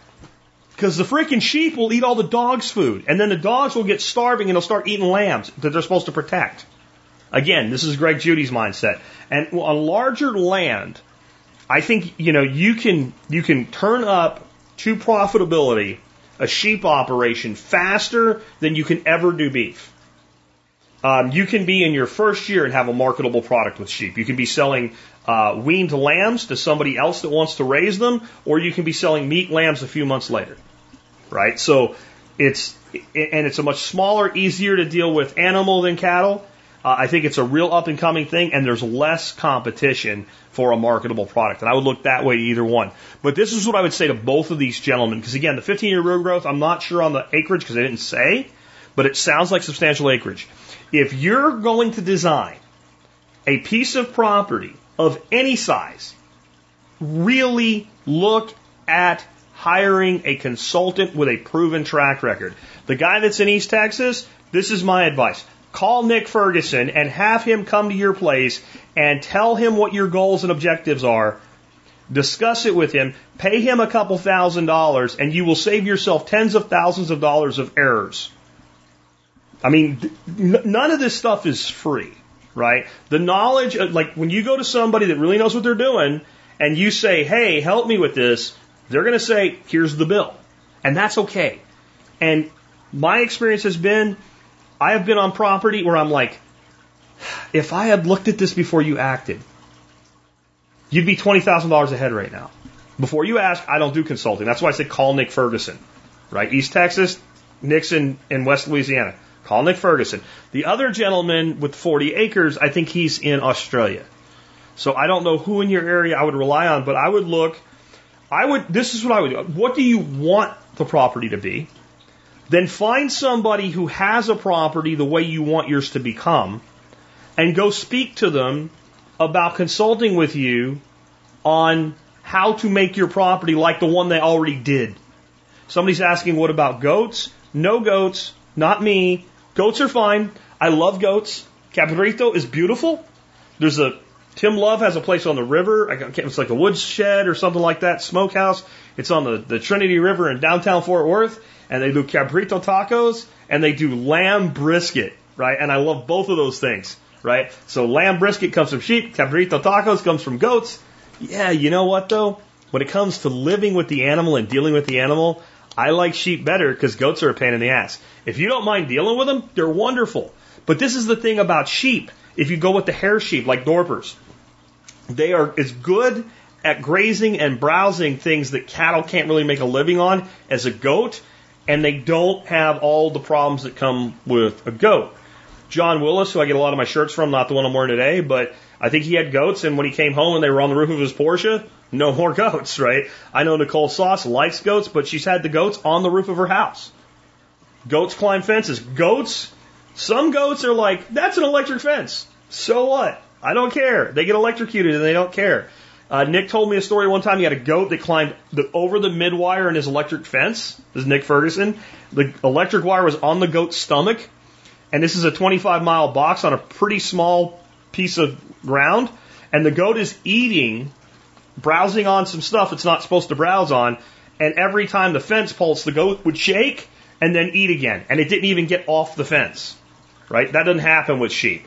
Watch Greg's video on sheep, and I just think it's a more marketable and easier to get along with animal. And if you raise goats and you do a good job at it, and they're not a pain in your ass, God bless you. And if you live near me, I will fricking buy one or two for meat from you a year. Right? I love the goat as a meat animal. I don't like the goat as a personality. I just sheep are easier to deal with, in my opinion. But I would again look to that, and I would look to any sizable investment Get somebody with a proven track record to take a look at it first. Because what's going to happen? You're going to go, I want to do this, I want to do this, and I want to do this. And they're going to go, don't do that. Here's how much money it's going to cost you, and it's not going to work. This other thing, don't do that because it's not going to work at all and it's going to cost you everything. And this third one, that's a good idea if you do these other two things first, tie this into it and change this one thing, and that $1,500, $2,000, even $3,000 consulting fee just saved you $20,000, $30,000, $40,000 over life really consider getting professional help if you've not done this before. If you're young, the best advice I have for you, go find a somebody who's who's making a living doing what you want to do. And if you have to live there for 6 months sleeping in the back of a truck camper, go work for them. Work for them for freaking free if that's what it takes to sell yourself going to work for them. And learn to do the business. And don't just learn to raise the sheep. Don't just learn to ma- learn the business. Most farms and ranches do not fail because they fail to produce a crop. They fail because they have, they fail to make good business decisions and sell the product that they produce. Right? People farms that go out of business because they didn't get a good pr- crop grow wheat and corn and soy and general, uh, you know, kind of out of the box beef cattle for the CAFOs. Small farms, small ranches, small concerns, 20 acres, 40 acres, one acre market gardens, they almost inevitably figure out how to produce food. But if you don't move it, guy puts in a half acre market garden, produces tons of beautiful, expensive, organic salad greens, and it all rots because he doesn't sell it. How many times can that happen before you're out of business? Right? Learn the business. Let's go and make things happen by going and getting involved with someone that's actually done it right. Even, you know, if I was going to go into sheep ranching, I'd, I'd, get in touch with Greg and say, uh, uh you know what, I want to come work on your farm for a week. And I, I just want basic exposure to everything. I'll pay you $2,000 to work for you for a week. And I'll work my ass off. I'll do whatever you need me to do, but I just want to make sure I'm informed. Like that's, that's what I would do. If I was 20 something, and I wanted a career doing this, I wanted to build a business doing this, that's what I would do. All right. Next up, uh, interesting question. Matt LSA on Flote said, "What's your favorite varieties of nasturtium, or does it even matter?" It doesn't matter, but I do have two that I really like to grow, and coincidentally, both of them can be bought from seed vendors who support the MSB with a discount. The first one you can find at any seed, which we have, I think that's a 15% discount too. Um, and generally, there's there, most things, if they have them at both places, even though Eden Brothers does a higher discount, they'll be less at any seed because the price starts out a little bit lower to begin with. So, jeweled mix nasturtium is one of my favorite nasturtiums. I love to grow nasturtium flowers. Uh, the flowers taste kind of peppery and hot. The leaves are peppery and hot as well, but the, the, the flowers are more peppery. They're beautiful in salads. They're delicious. I can only grow them till about mid June. As soon as they start to turn yellow, I yank them out. Uh, but the uh, the jeweled mix, you can get those at any seed. And then there's another one that I like. They're big leaves and big flowers, and they're a deep, dark, gorgeous red, and they are called Globe of Fire. Uh, Globe of Fire is is my other favorite. I also like Alaskan. It's like Alaskan Jewel or something like that. It's another red variety, uh, but they're a dwarf variety. So I like I like to grow nasturtiums that have really big leaves because like I love to actually take like two or three leaves of nasturtium and grill something like I've done it with snails, I've done it with shrimp, um, I've done it with fish, like little slivers of, of fish. And so then you take that, you grill it like a, a, a butter and garlic thing, and then you roll it, and maybe you put in a little bit, a little uh, fern of fennel, and a few chives, and maybe like a sliver of radish, and you roll it up like a spring roll. And it is freaking phenomenal. And it's one of those things like I wish at times I lived in the northern states like I used to long ago because you can grow nasturtiums through the whole of the growing season up there. But then the other side of it is I have them for a few months.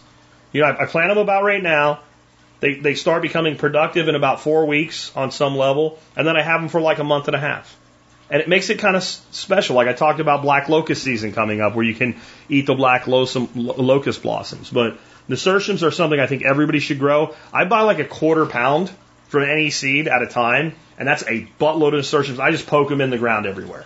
And the way I look at it, you know, they're a short term crop. I get as much as I can out of it. And when they come out of the ground, they're mulch and they're leaving. And I don't ever yank them. I say yank them, I don't. I take something like uh, my my glittering bazaar grape knife and I cut them and I leave the roots. I always leave the roots of everything in the soil because that feeds the soil and the soil organisms. Next up, let's see here. Uh, uh, Josh Phoenix on Flote. Thoughts on small breed pigs for composting? And he said, Jack, have you ever considered small breed pigs for composting the way you use chickens for composting?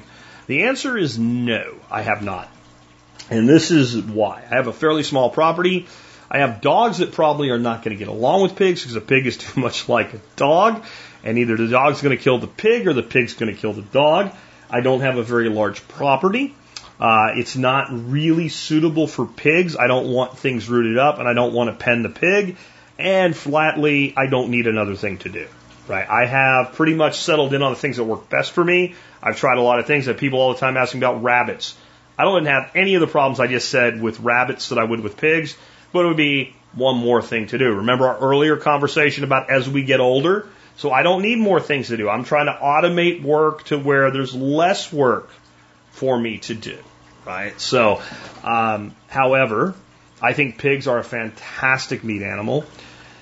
Smaller breeds are good for the homesteader, things like American guinea hogs and stuff like that. They're not really profitable animals because they take so long to raise to a meat yield size. The American guinea hog really came into its own in the northeastern United States where there were massive amounts of oaks. So in the fall, they could just feed themselves. And what people really fail to realize is that the American guinea hog goes back prior to the chestnut blight. And so the entire, everything east of the Mississippi River, and even some west of the Mississippi, but definitely everything east of the Mississippi, all the way into northern Florida and up into Maine. There were chestnuts and chinquapins, and I mean these trees were, were, you know, bigger around than my arms fully stretched out. Um, just a cross section, right? I'm not talking about radius. I'm talking diameter. These trees were enormous and they dropped these huge nuts to the point where farmers that didn't let their animals go out into the forest would literally like pull carts with horses into the forest and take a number 10 coal shovel, right? Now, guys, look, if you've never seen a number 10 coal shovel, look up what one is. It's like a coal shovel the size of a snow shovel. And if you've ever used one shoveling like buckwheat coal, it will wear your ass out. They would shovel chestnuts with a number 10 coal shovel. I've seen old black and white photos of them shoveling chestnuts. So these pigs came up at a time where there was so much mast that you literally didn't have to feed them half the year, right? So just understand if you're going to use these smaller breeds of pigs, you have a, a much longer or you have less ROI on your feed built in unless you have some sort of local feed. And that's why a lot of people are going to things more like red wattle and things like that that are a bit quicker from piglet to grow out to harvest. Do pigs make good composters? In my opinion, no. Because they eat everything. So we want like turning over, twisting, and selective picking and then pooping and leaving behind. But pig manure makes good compost if we do it properly. I don't see them as an ideal compost animal. I do see them as an excellent homestead meat animal if properly managed and if you're set up for it. Next up, which common homestead animals would you ro- run together from dodo bird on Flote? Pretty much whatever I wanted within the constraints of the property that I have and how much money I want to invest in infrastructure. There isn't much you can't run together. Well, let's talk about our friend the pig. You know what pigs do to baby chickens? They eat them. Right down. Joel Salatin said they have a really great breed of chicken that they use as their laying birds now. And he said they're an excellent meat chicken, but they can't sell them. It's something about the color of the skin or the meat. I don't remember, but I remember listening to him talking about it. And he's like, so we keep the hens and the roosters, we feed them to the pigs. He said we throw them right over the pigs, pigs eat them right up. So, you know, maybe you can train your pigs not to eat baby chickens, but it's at least good to know that pigs eat baby chickens. Who knew, right? Um, I find almost all poultry can be run together. Uh, chickens, geese, ducks, turkeys, etc. I find that turkeys sometimes the toms kind of go rogue and they will beat up small to like beat to death or seriously wound where you'll have to kill. Uh, especially when you're talking about like the broad-breasted bronze. Uh, we've gone to when we do broad-breasted uh, turkeys. These are like hybrid turkeys that get enormous, like 50 pounds or more. We do all hens now, and we just end that violence. If you're going with more of like your royal palms and stuff like that, you know, get a few toms, and if you have one that's kind of a dick, well, he's he's Thanksgiving Tom, right? Um, geese get along with pretty much, you know, they might fight a little bit, but they don't really, they're not really dangerous except when they're brooding. Rest of the time, and if you raise your geese with ducks and baby chickens, so when you get your goslings, put them together with baby geese and chickens, they they kind of like identify with the flock then, and then they're less of a problem. Chickens and ducks, they they don't really get along. They just don't care. What I've noticed with chickens and ducks is like the chicken does this thing and the duck does its thing, and then they're just happy. They don't. They they they go to the coop together at night. There's no real conflict. Uh, chickens roost and ducks stay on the ground, so you need to think about kind of making your roosting area where you're not going to have a lot of chicken poop landing down on the ducks. But they figure it out. You know, put your put your your your roost to one side, and you'll notice that your ducks are laying their eggs on the other side. And that way you don't have chicken poop on your ducks. You don't have chicken poop on your duck eggs. Uh, it, it's really not hard. Um, there is an order if we're doing leader follower grazing systems. Like certain animals should be behind other animals, but that's a little more complex than we're going to get today. But, you know, do your research and make sure that you're, don't try to, here's my big thing when people ask a question like this. What are you trying to accomplish? So many people like to get some land. I want chickens, I want cows, I want pigs, I want elephants and zebras and giraffes and Mr. Snuffleupaguses and, you know, free ranging fish and I want like uh, pterodactyls and I want, uh, what do you, uh, uh, Tyrannosaurus rexes and like, go one step at a time. Go one step at a time, sort things out, and figure out first what infrastructure do I need before we get the animal. So many people go buy baby chickens because they'll sell them to anybody at Tractor Supply, right? Two bucks a piece. You buy a bunch of baby chickens. They're peeping around. Bring them home, throw them in a box or a stock tank. Put a heat lamp on them. You're good. And then three and a half, four weeks into it, they're feathered out, they're flying out of the box. No chicken coop. No way to maintain the chickens in a specific area. No coop and run or no free range area set up or what have you. Like, get the infrastructure in place first. And then the last one is from Texas Eco Farms, who was here at least the first time around. Uh, he said, thoughts on converting an in-ground swimming pool into a pond. Can you still swim in it? This is something that's going to be part of my aquatics course that's coming up. It should be available in a couple months ish, uh, definitely by this summer. And I have to say that this is, of all like the small scale ponds, the thing that's the most distant from my practical knowledge case. So when I build the course, the part that is going to be the swimming pool conversion, I have a friend named David. He lives about 45 minutes from here, and he has an in ground pool that he has converted to a pond. And so I'm going to rely on him to help put the material together for that. That said, I already know that the magic is in what you do with the pond once you have it, right? What you do with the pond once you have the pond, as in we pull water out of the pond to run grow beds, we pull water out of the pond to grow, run wicking beds, etc., and the filtration. Can you swim in it? Can you swim in a pond? Would you swim in a pond? Now, I'm going to be honest. When we swim in wild bodies of water, we swim in a farm pond or something like that, the potential for some sort of amoeba or parasite to get into our bodies is higher than when we swim in a chemically treated swimming pool. That said, there's been people infected with very bad parasites in chemically treated swimming pools. So there's no guarantee, there's always risk in life, but I know that my friend's son swims in his pond pool all the time. I would also recommend that you look up David Pagan Butler. Is that his name? Um, David Pagan Butler on YouTube. He builds what he calls natural swimming pools. And these are like ponds. They have plants in them.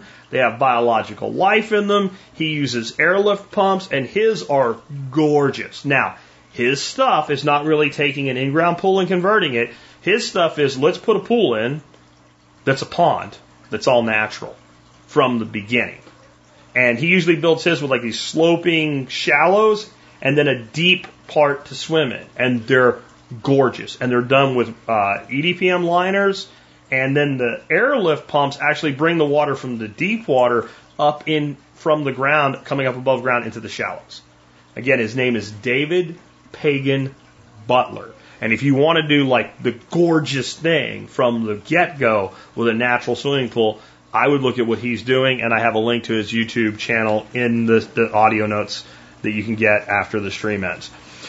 Um, my one caveat with that, I've not seen him put fish in these systems, right? So when you put fish in systems, now we have fish poop, we have sludge, okay, right? We have solids far more than if we don't put fish in them. We have food, we have food that's not eaten, that's rotted. So I, I think you're in a little bit different of a, a situation. When you have a pond, there is going to be a layer of detritus, especially when you have fish, a layer of detritus at the bottom that you're going to want to, you know, frequently uh, maybe dredge out, especially if you're using it as a swimming pool.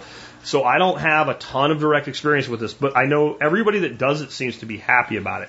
Now, the one big thing I advise you to do, and just back off the pool for a second here. Okay? When you have a house, piece of real estate, and you do anything to it, you should do it in a way that it will be highly marketable if you decide to sell, or it will be relatively easy to undo. So the thing about a swimming pool is you might go in and put all these other different like mechanical filters or solid separators or things like that into them.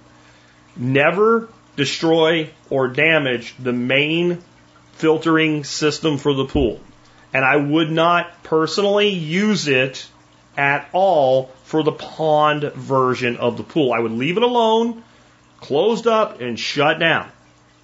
And when you go to sell your house, unless you know somebody who's going to want a pond, you pump it out, you de- defish it, You fill it up, you make it nice and blue again, and it's back to being a swimming pool.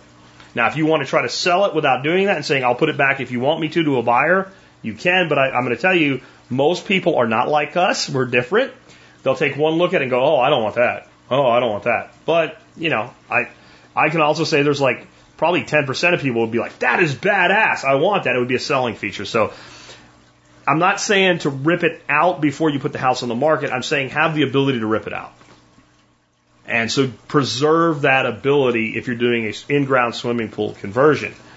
Um, but yeah, I think if I had an in-ground swimming pool, I, I don't know if I would have done it or not because I don't know if my wife would let me. Uh, we have an above ground swimming pool and she won't let me turn that into a pond and, and that's okay. I have my own ponds. All right. With that, I want to go and hit just a few starred comments and questions going through.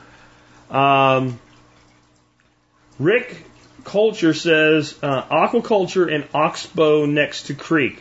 Don't have any idea what you're asking, dude. That is not a question. I don't know what that means. Can you do aquaculture next to a creek? Yes. I don't know what oxbow is, and I don't know what kind of aquaculture you mean. Uh, Jeff or JP Felt says tadpole shrimp as fish food. You know, fish will eat tadpoles to a degree. Um, I have to say, last year I had a ton of bullheads in a pond and massive numbers of tadpoles. And the tadpole population never seemed to go down until little frogs came out and left. So I don't know how much tadpoles fish really eat. Uh, but I imagine they would. I mean, maybe there was just so many I didn't notice it. Uh, but I certainly wouldn't uh, worry too much about. I, I wouldn't bet the farm on the fact that you're going to be able to get significant feedstock to your fish with tadpoles. Shrimp, man, I'm going to tell you what, they love those little neocaridinas. And the reason I know that is I have a system where I have three upper tanks that there's no fish in. And there are tens of thousands of those shrimp in those tanks. And once all the top growth comes on, the water hyacinths and stuff, if I go to the, they, they drop down to a lower pond. And if I go to that lower pond and I take a net and I put it underneath a water hyacinth and I shake it and I pull that net out, there's little shrimps flipping around there where the bigger fish are.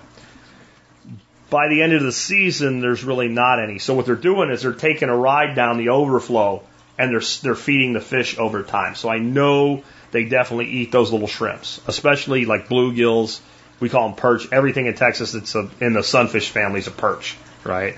Uh, in in Pennsylvania they're sunnies, in Florida they're brim, right? So it's whatever you want to call them, uh, slang to them. But yeah, they definitely will eat those. It certainly won't hurt anything if they're there, that's for sure. And uh, Tommy says, how many fish should I put in a 400 gallon pond? I don't know, man. How big are they? What kind of fish are they? What kind of filtration system you have? But probably not as many as you think. Uh, do they eat each other? If they're bullheads and you put 50 bullheads in a 400 gallon pond, at the end of the season, you might have 20 of them left because some are going to grow faster than others. And in that small of a pond, they're going to eat each other. Um, if they're all about the same size when they go in, they might do it fairly well. I have a 470 gallon stock tank. There's probably three dozen bullheads and a couple channel cats in there and a few big koi, and they seem to get along pretty well, but have a lot of structure and cover from them. 400 gallon pond, good filtration, proper management.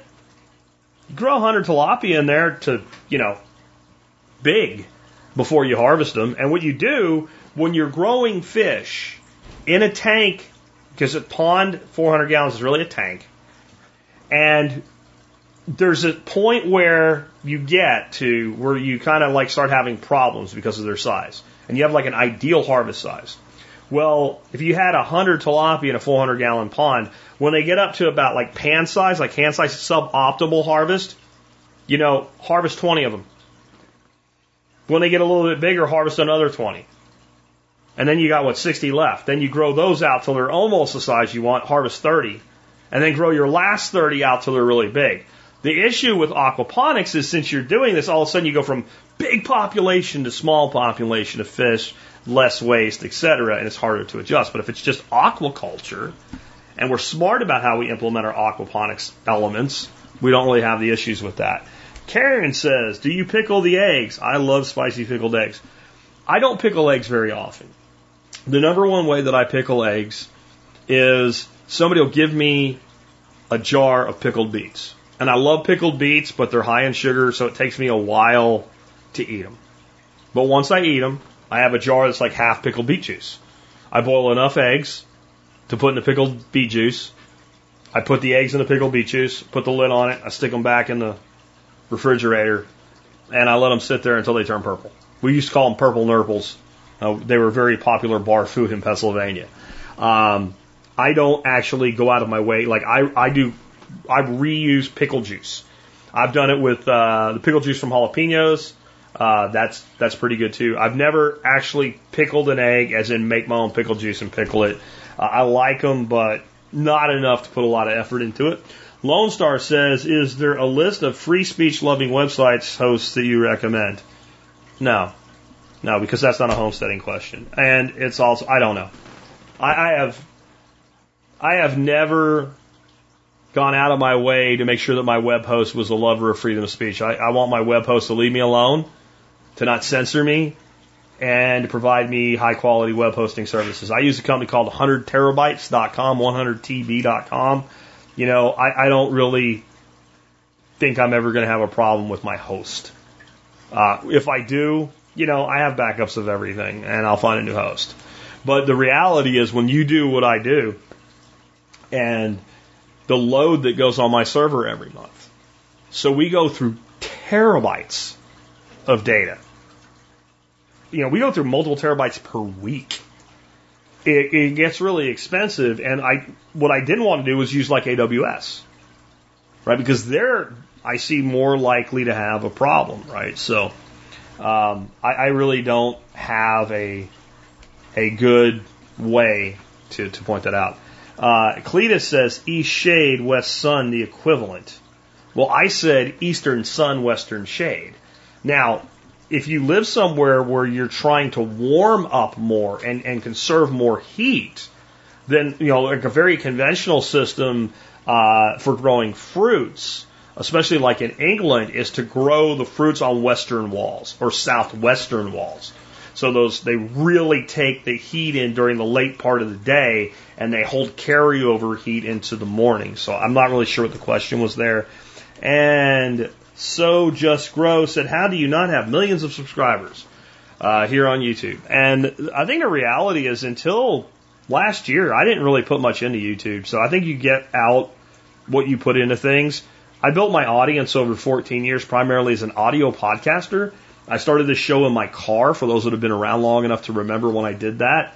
And uh, I since since I built the audience on audio, audio is where the audience lies, and and we'll get over 200,000 downloads of most episodes in the audio format. And there's clearly people that are like, I download all the Just Jack shows. And there's people like, I download mostly expert counsel. And there's people that like, I download the interviews because you see fluctuations and things like that. And I hear from different people that they just love one type of show or the other. And when you're putting out five shows a week and they're ranging from an hour to two hours a, a show, most people aren't going to listen to all of them. But yeah, as far as YouTube, I think I've just, uh, I've not really put the effort in necessary. And then I think the other thing that's always hurt me on YouTube is that most people who have very successful YouTube channels have a thing. You know, they're a Bitcoin channel or they're a gardening channel or what have you. I've always tried to be somebody that you can come to for a variety of topics so we don't get bored. Uh, even though I'm a prepper and, I, and it's the survival podcast, we're not talking about the same five subjects every week over and over again. Store food, have guns, have bullets, and no first aid, and grow food, right? Like we talk about all types of variety. It's a lifestyle design show. And uh, I don't know that that really leads to building a YouTube channel with millions of subscribers. K Bonk says, Are channel cats catfish? Yes, they are. Uh, channel cats are channel catfish. Uh, sometimes I guess, you know, we speak in short shorthand and we forget people don't know, but they're probably the most popular food catfish that there is. Uh, something that most people uh, tend to really like if they like catfish at all. Uh, with that, I'm going to go ahead and I'm going to wrap up today. Uh, I'm sorry that we're so late in the day. It sucks for me because I wanted to spend the time I'm spending right now finishing the show up, putting together the PowerPoint for tomorrow's episode. Remember, tomorrow we're going into uh, permaculture as a design science part three of it, three, three, one hand, three of at least five, and I might be adding a sixth to that series. And so tomorrow we're going to talk about strategies, techniques, and tactics, and how if we start with the strategy and then we implement the techniques tactically, we don't commit type 1 errors and end up costing ourselves lots of money, time, and misery. But if we start with the technique, absent the tactic and absent the strategy, then we're going to be miserable and chasing our tails and have things all disconnected all over the place. With that, it's been Jack Spirko with another episode of the Survival Podcast. You pull yourself up, they keep bringing you down. Are they gonna bail you out or just run you around? They said you should have a house the American way. Dollar down, a dollar a month, and you never have to pay. There's a better way to do this. Let me show you a better way.